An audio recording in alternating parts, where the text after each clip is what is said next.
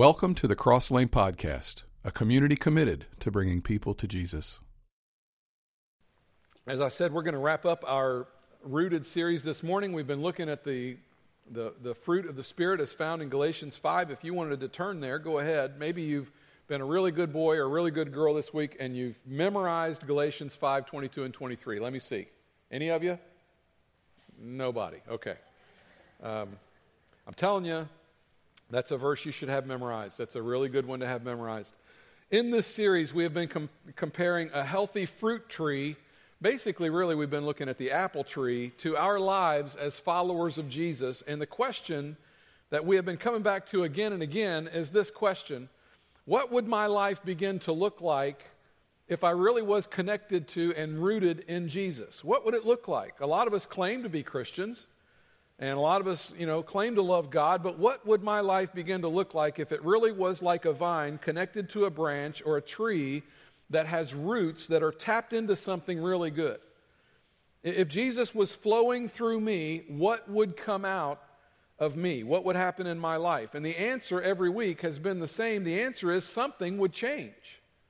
If you are deeply rooted in Jesus, there is no way you're going to stay deeply rooted in Jesus and your life not begin to change in some way. Something will be different than before it was rooted in Jesus. Jesus said, You will recognize a tree by its fruit. That is true. If you walked up to an apple tree, you'd say, Well, the red thing's hanging off of it.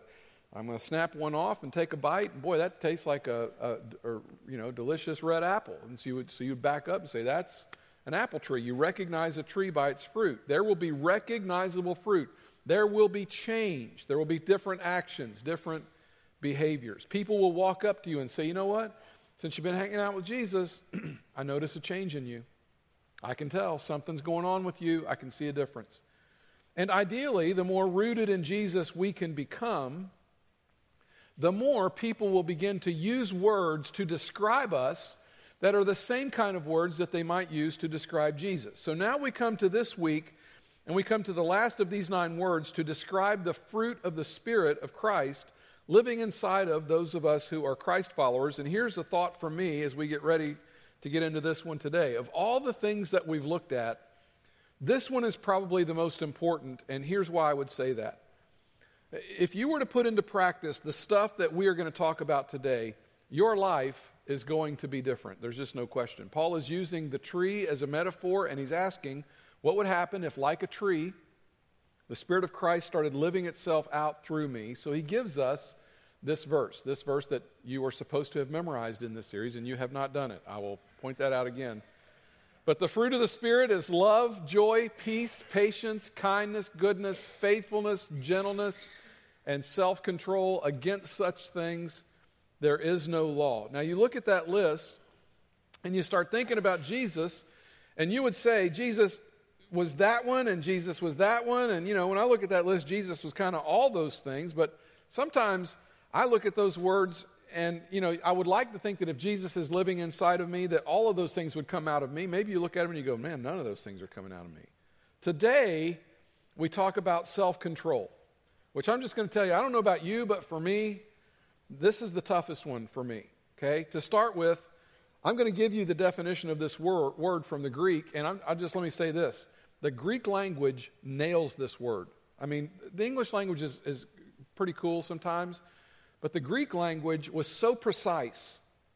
And sometimes the word pictures that the Greek language would paint for a word, uh, it's just really, it's, it's, it's amazing. And sometimes, to, to be really honest with you, when we translate those words out of Greek into English, they lose a little something sometimes. So there's certain times when it's just really important to kind of go back and look at the word in Greek and this particular word is the word egkrateia.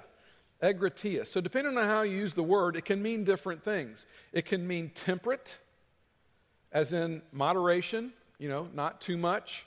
We're using the word today as, as, as the word self controlled, or it can mean, are you ready for this one? Continent.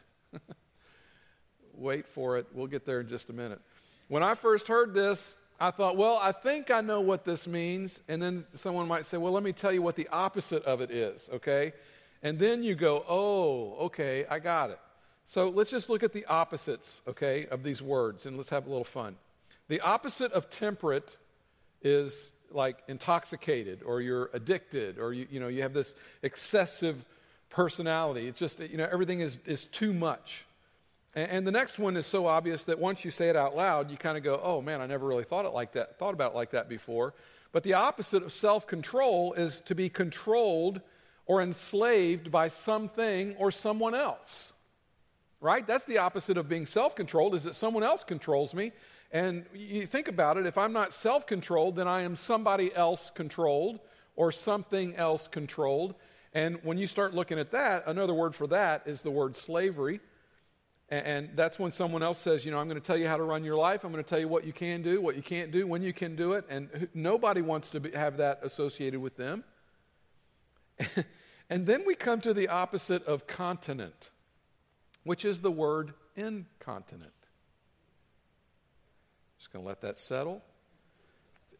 In case you don't know what incontinent means, it's the inability to control your bladder or your bowels. Okay? Now, let's be thankful that we didn't write the Bible and we weren't translating out of Greek into Hebrew because if we had, our verse might have sounded like this. Okay, you ready? Without God's Spirit leading me, my life is a total crap show consisting of one stinky mess after another right? I mean, now we wouldn't want to translate scripture that way. We certainly wouldn't want to read scripture that way, but that might be a very apt description of what goes on in our life sometimes because that's really true. Without God's Spirit leading us, that's really what happens, isn't it? You look around and there's just all these places where you go, man, that stinks and that stinks, and oh, don't look over there, and man, God, I need you to help me to control my life. Now, I don't know about you, but that's my life apart from God. When I'm not rooted in Jesus, my, my life is just one stinky mess after another. So last week, we looked at five categories of life, and what we talked about last week was let, us just look at it differently. Okay, what if we what if we just kind of took a step back and we, we thought about it and we looked at it a little bit differently? Maybe God wants to do something different in your life that you never really thought about or you never even considered before, but God's got a plan about it. So today, I want to take the words that we looked at, we, we just looked at, like temperate and self controlled and continent, and I want to lay those next to the five areas of your life that we considered last week and see how we're doing. And I don't know if you remember, but we talked about sexuality, we talked about relationships, we talked about health, we talked about mental health, and we talked about finances.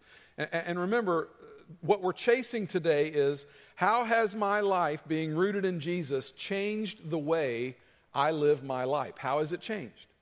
In other words, what recognizable fruit do I see? How has the Holy Spirit living in and working itself up and out through me, living basically through me? We actually sing a song called Christ Living Me. That's really what the concept is, is Jesus just lives through us.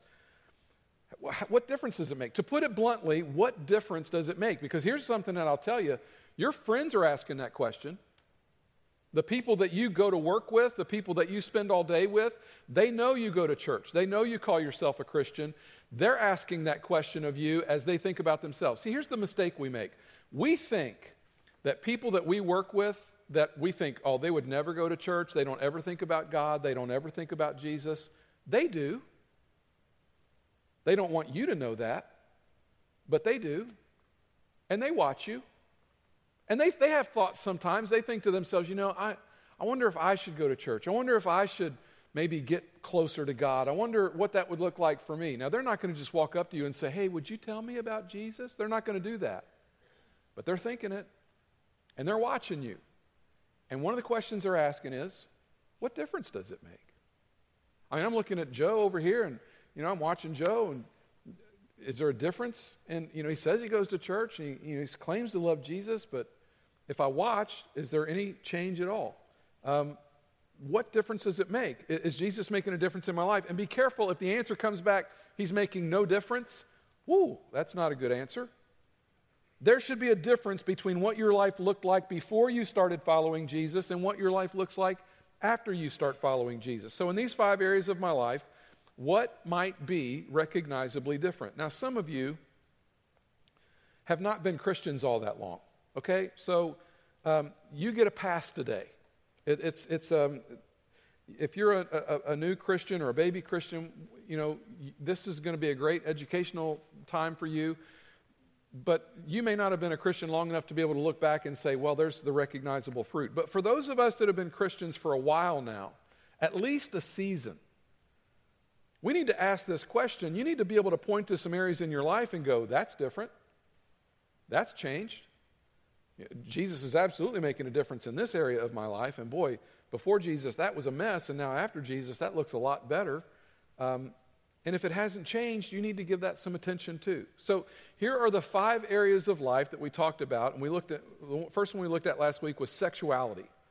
In other words, how do you determine your worth as a man or a woman? Know, what gives you value?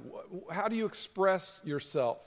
Um, what we get bombarded by images. I mean, I, I forget what the number. The number is increasing every day of the number of sexual images your brain has to process every day through print media, through you know online stuff, through television. It's just your brain is bombarded by sexual imagery uh, all day long.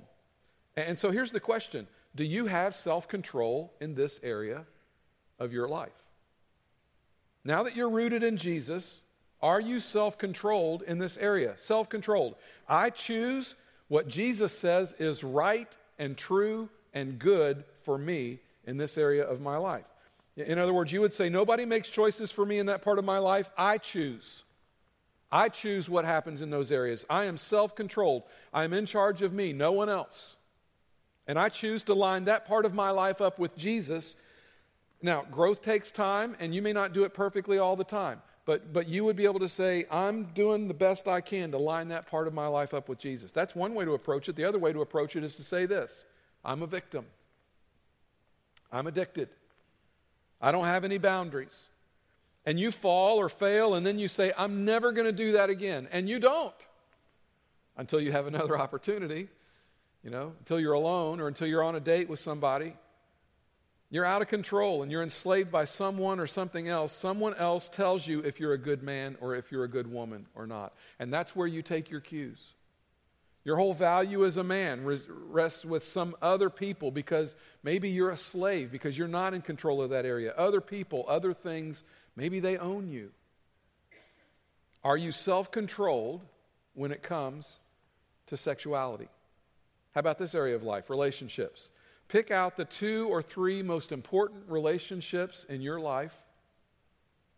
We can all wrestle with arrogance and conceitedness. Here's the question How has conceitedness or competition or jealousy impacted the most important relationships in your life? You would say, you know, I, I, it used to impact it like this, but now that I'm rooted in Jesus, it is different. So, are you self controlled when it comes to the relationships in your life? Would you be able to say, I'm rooted in Jesus? He is living inside of me. The most important person in my life is my wife or my husband, my boyfriend or girlfriend, or you know, my kids or my parents, whatever it is. I'm self controlled in that area. I'm choosing to align what Jesus says is true and right and good, and I'm lining myself up with that stuff, and I'm self controlled in those areas. Does that describe you? Or are you an addicted victim? Are you a person of excessiveness? And, are you enslaved by something or someone else and you can't control it? Some of us, we don't have friends, we have slaves.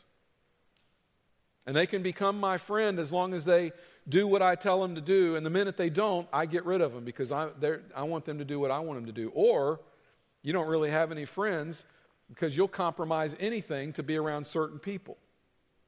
And you say, you know, I just like being around them, and I, I just kind of become a different person when I'm around them, and I don't really have a whole lot of self control. That's not really who we are, but they kind of own us. We're not really self controlled when we're around that person. Other people can have a tendency sometimes to own us. How about this one? How about health? And I'm talking about your, your physical health here. You know, the addictions, the habits the decisions that you make relative to your health changes. What do you need to do more of? What do you need to do less of? In terms of what goes on with your body, do you have self control? You say, Brett, what do you mean? Well, now that you're rooted in Jesus and He's flowing inside of you, what comes out?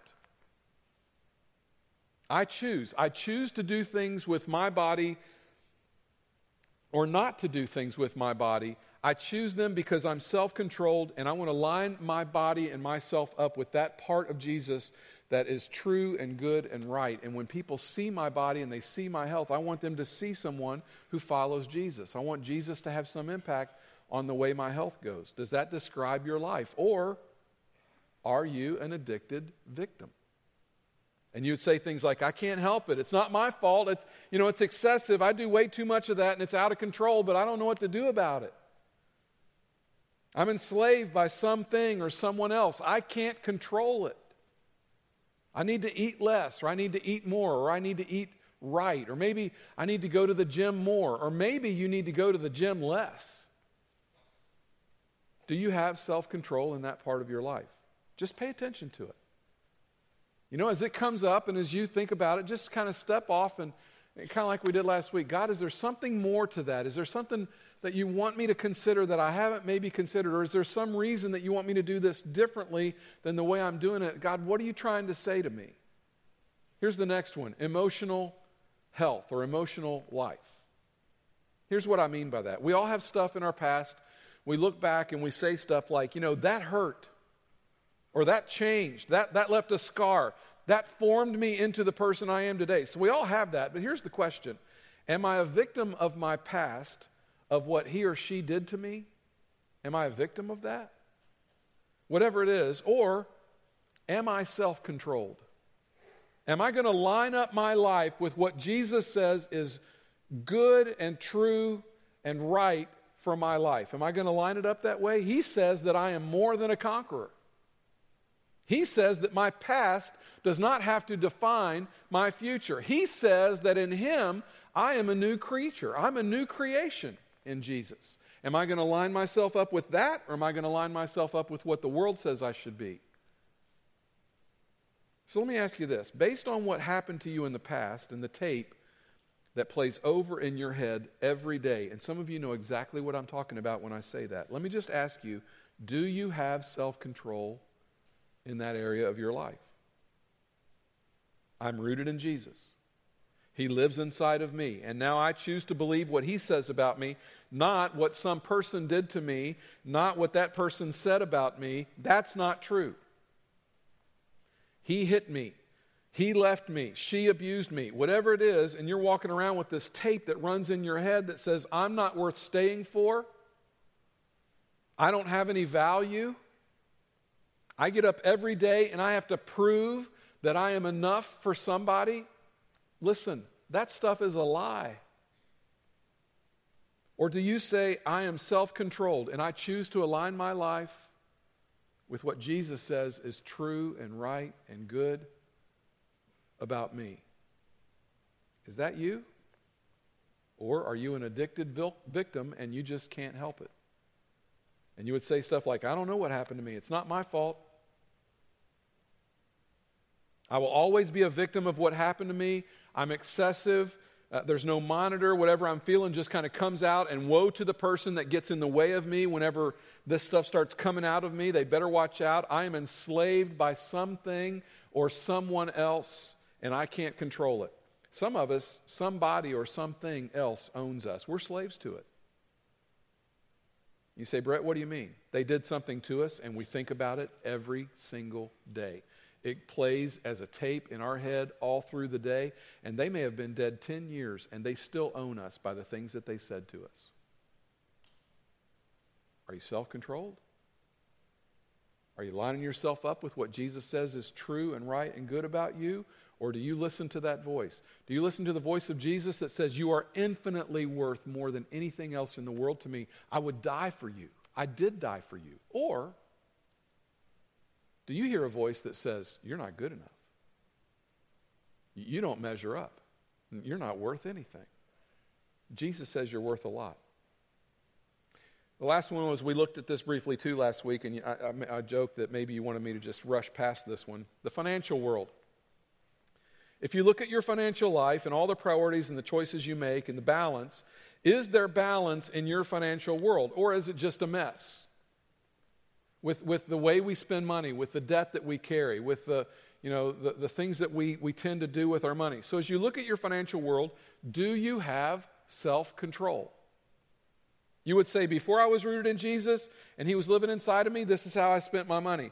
But now that he's inside of me, now that I'm rooted in him, things have begun to change in that area of my life. I'm not quite the same. You can point to some growth. You can, you know, because I used to do this, but now I do this. Are you self controlled when it comes to your money, or are you a victim? You would say, I'm just addicted.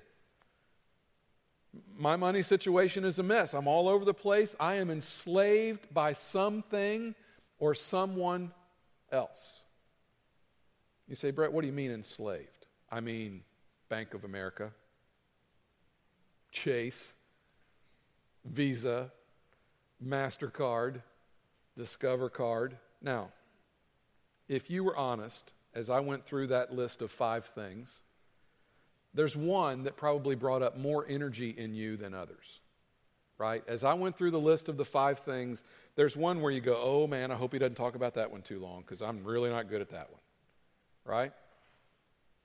As you look at that list and as I'm going over it, you hear them and you think, oh, I really need to give that some attention. Yep, he just nailed me. I have no control in that area of life at all. I have no self control. But there was probably one where you said, oh, I don't even want to talk about that. Can we not talk about that? And I don't know which one it was for you, but for many of you, it was probably the money one. See, here's what just happened as i went through that list of five things i'm cruising along and when i ask you about sexuality or relationships or health or emotional health and i ask you are you getting better in that area as you follow jesus or are you not getting better? Your answer is probably going to be somewhat subjective. Like how do you know if you're getting better in relationships?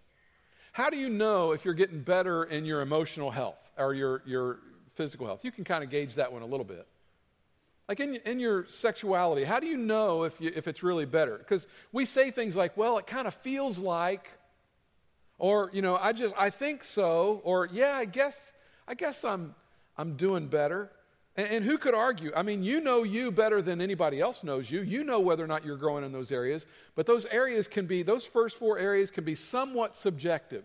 Like when we talk about those and, and, I say, you know, how are you doing in your, your emotional health area? Well, I think I'm, you know, I kind of think I'm doing okay. See, it's really subjective. Probably no one is going to argue with you if you said, you know, in my heart or in my mind or, you know, I just really believe. And that's all good in those first four areas of your life. But when it comes to our finances, that is the one of the five of those that we looked at where it is not subjective. It's just not. It's, it's very objective. And I say, let's talk about your money. And you say, mm, let's not talk about my money. You know, let's don't say we did. Let's, let's do that.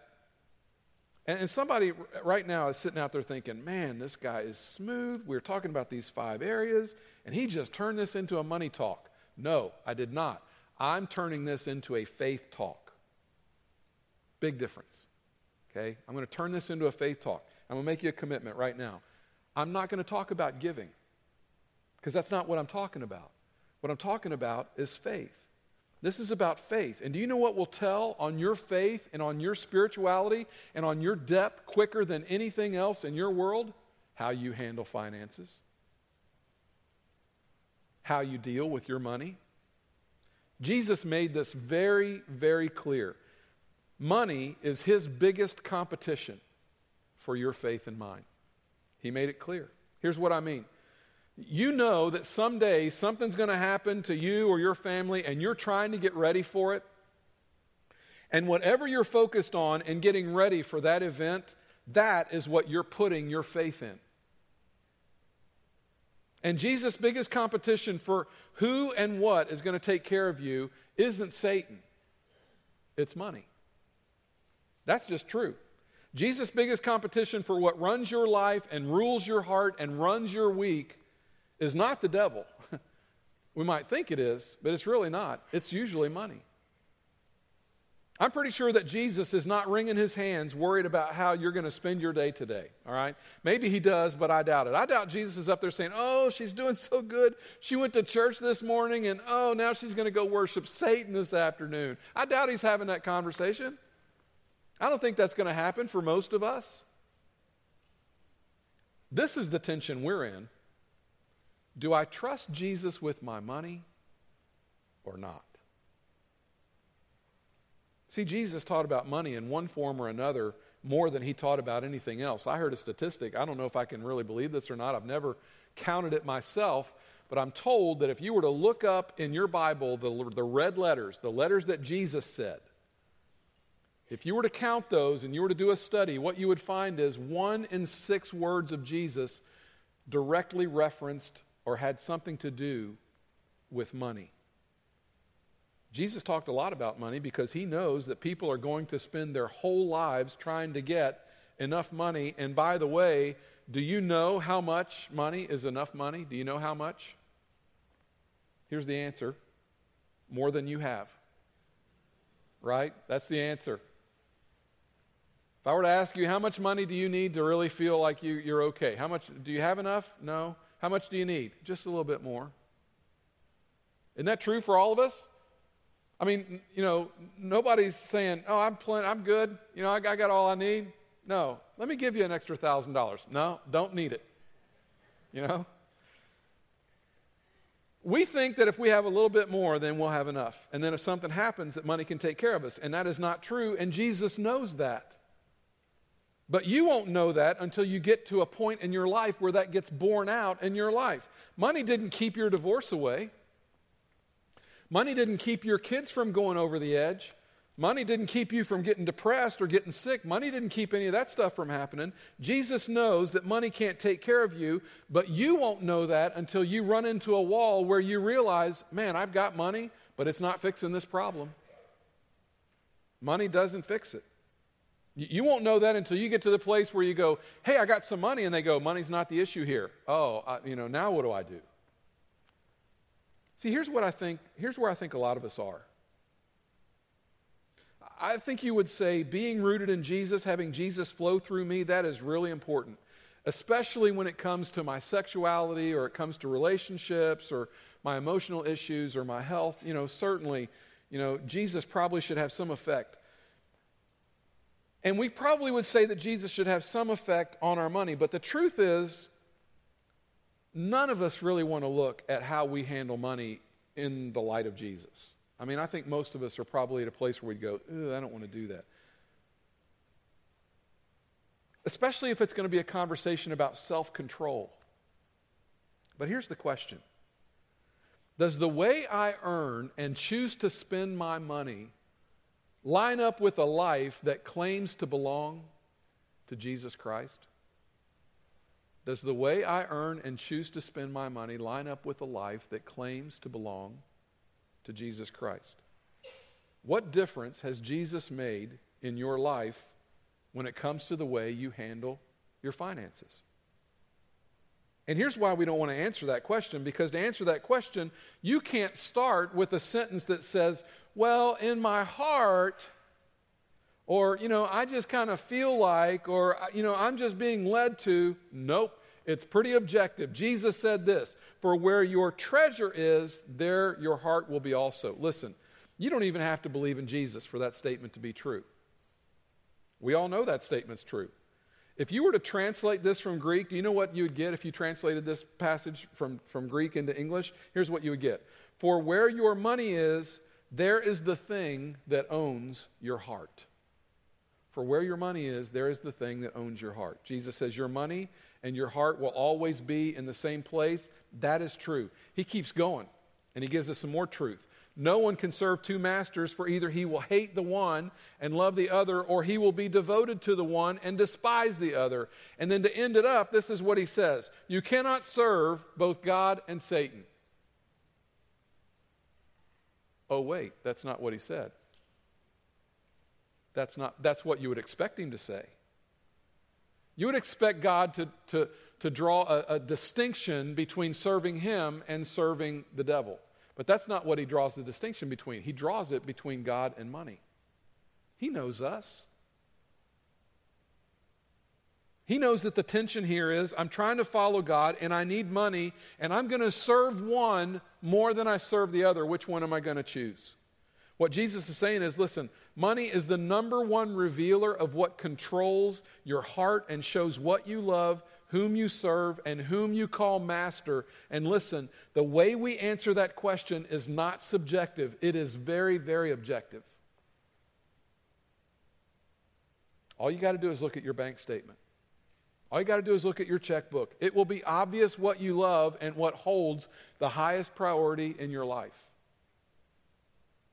Here's a question Why do we get so defensive and angry when this subject comes up in church? Some of you are mad at me right now because I'm talking about money. You know, you brought a friend and your friend's like, he's not going to talk about money, is he? And you, get, you said, he never talks about money. And you walked in today and, daggone it, he's talking about money. Shut up, Brett. Shut up, Brett. Shut up, Brett. Some of you are walking in here and you're mad at me because I'm talking about money and you're thinking, I should have stayed in bed this morning and waited till next week to come. No, you shouldn't have. You need to hear this, especially when you consider this. What did you spend, most of you in the room this morning, what did you spend most of your time doing this week?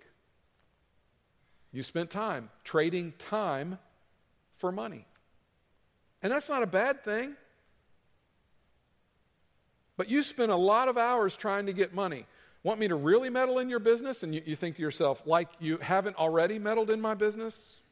Okay, that's fair. Isn't it true that the thing that causes the most tension in your household is money?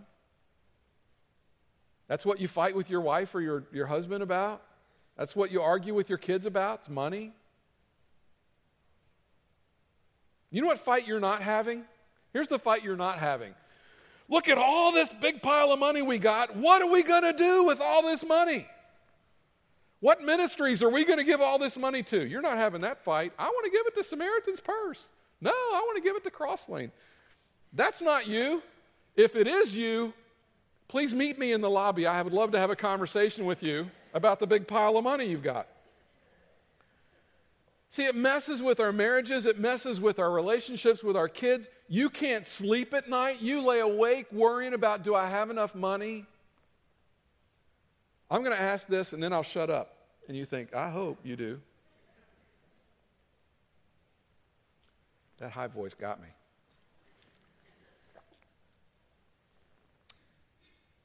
What is different about the way you handle money today, now that you are rooted in Jesus, than would have been different before you got serious about Jesus and got rooted in Him? What's changed? Some of you haven't been Christians all that long and you're learning how to let Jesus be Lord of your money, but some of us have been Christians for a while. A season. You know, I mean, long enough that it should be making a difference. How is the Spirit changing? We've been using the word sanctifying. That's a big church word. If you're new to us, just think changing. How is the Spirit changing the way? What is the recognizable fruit how is the Spirit changing the way that you choose to spend your money? It should be making a difference. I want to say it one more time before I close. This is not a money talk, this is a faith talk. We all talk a good game when it talks about spiritual growth and wanting to get better and we want to get deeper and more spiritual. Listen, the number one way to measure your spiritual growth is to examine your attitude toward money. Straight up. It will tell on you quicker than anything else. You'll notice I, I, I, haven't said a word today about giving because this isn't about giving. I'm not, I'm not trying to get you to give more money. That's not, listen, you're already good givers, okay? This is a good giving church. I really don't have to talk that much about money. But what I'm trying to do is I'm trying to get your mind focused on, okay, I want to be a deep spiritual person. Does my money and the way I handle my money, does that reflect a deep spiritual person? Does that reflect a person who's in love with Jesus? I want it to. Does it? And when the Holy Spirit of God is active and at work in your life, it is going to show up in all the areas that we've talked about, especially in the area of your finances. So let's leave the money question behind. Okay, let's just leave it all behind. I'm going to end this series the way I started this series with this question How would my life be different? What would it look like if it were truly rooted in Christ and the fruit of the Spirit was flowing out of it, or if the fruit of the Spirit was flowing out of me, what would my life look like? Now, let me just close the series by saying this.